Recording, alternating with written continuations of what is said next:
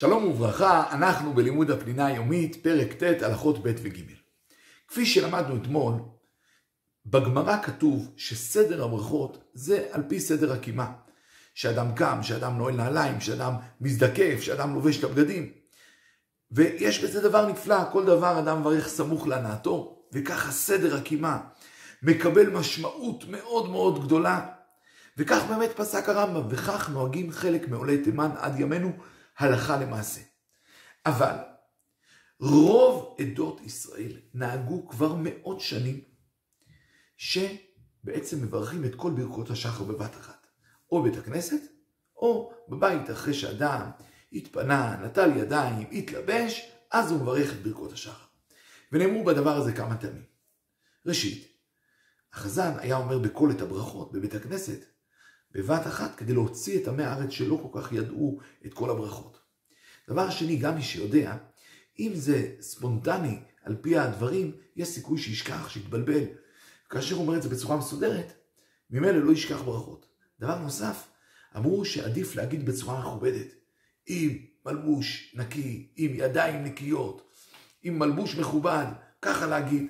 ודבר נוסף, יש אנשים שקשה להם לכוון מיד על הבוקר, הם חצי ישנים עוד, עד שהם לא יתלו ידיים, יתלבשו, ישטפו פנים, אז הם יכולים לכוון. ולכן למעשה, אומרים את כל הברכות בבת אחת, כמו שאמרנו, חוץ מחלק מעולי תימן. או בבית, אחרי שאדם ככה התפנה, התלבש, התארגן, אז הוא אומר, או בבית הכנסת. עוד שאלה גדולה שדנו בה, מה הדין אנשים שלא נהנים מדבר מסוים, האם הם יברכו? כלומר, האם עיוור יברך פוקח עיוורים? באמת, הדבר נתון מחלוקת גדולה. הרמב"ם אומר, רק מי שנהנה יברך. ולכן, עיוור לא יברך פוקח עיוורים. ואדם שהוא לא יכול ללכת, לא יברך. אה, כמו נכה, הוא לא יברך אה, המכין מצעד גבר. וכן אז זו הדרך. אבל, כן, אז זה שיטת, כמו שאמרנו, הרמב"ם, וכך פסק גם השולחן ערוך, וכך נוהגים גם חלק מעולי תימן. אבל כל בו, בשם רב נטרונאי גאון, ושם רב עמרם גאון, ושם עוד גאונים, אמר שלא, שהברכה הזאת היא כללית. היא על הטובה שהקדוש ברוך הוא נותן לכלל העולם, והקדוש ברוך הוא לכלל העולם נתן יכולת לראות, ויכולת לשמוע, ויכולת ללכת, ובגדים, וכולי וכולי. ולכן ממילא כל אחד מברך את כל הברכות. ועוד, שבאמת גם מי שלא רואה, הוא נהנה מזה שיש אנשים שרואים. כי הם יכולים לעזור לו, לסייע לו, לתמוך בו.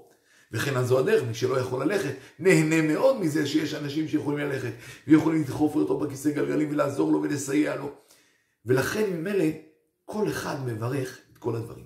וכך פסק הרמה, ולכן כך נוהגים האשכנזים, אבל כך פסק גם הארי הקדוש.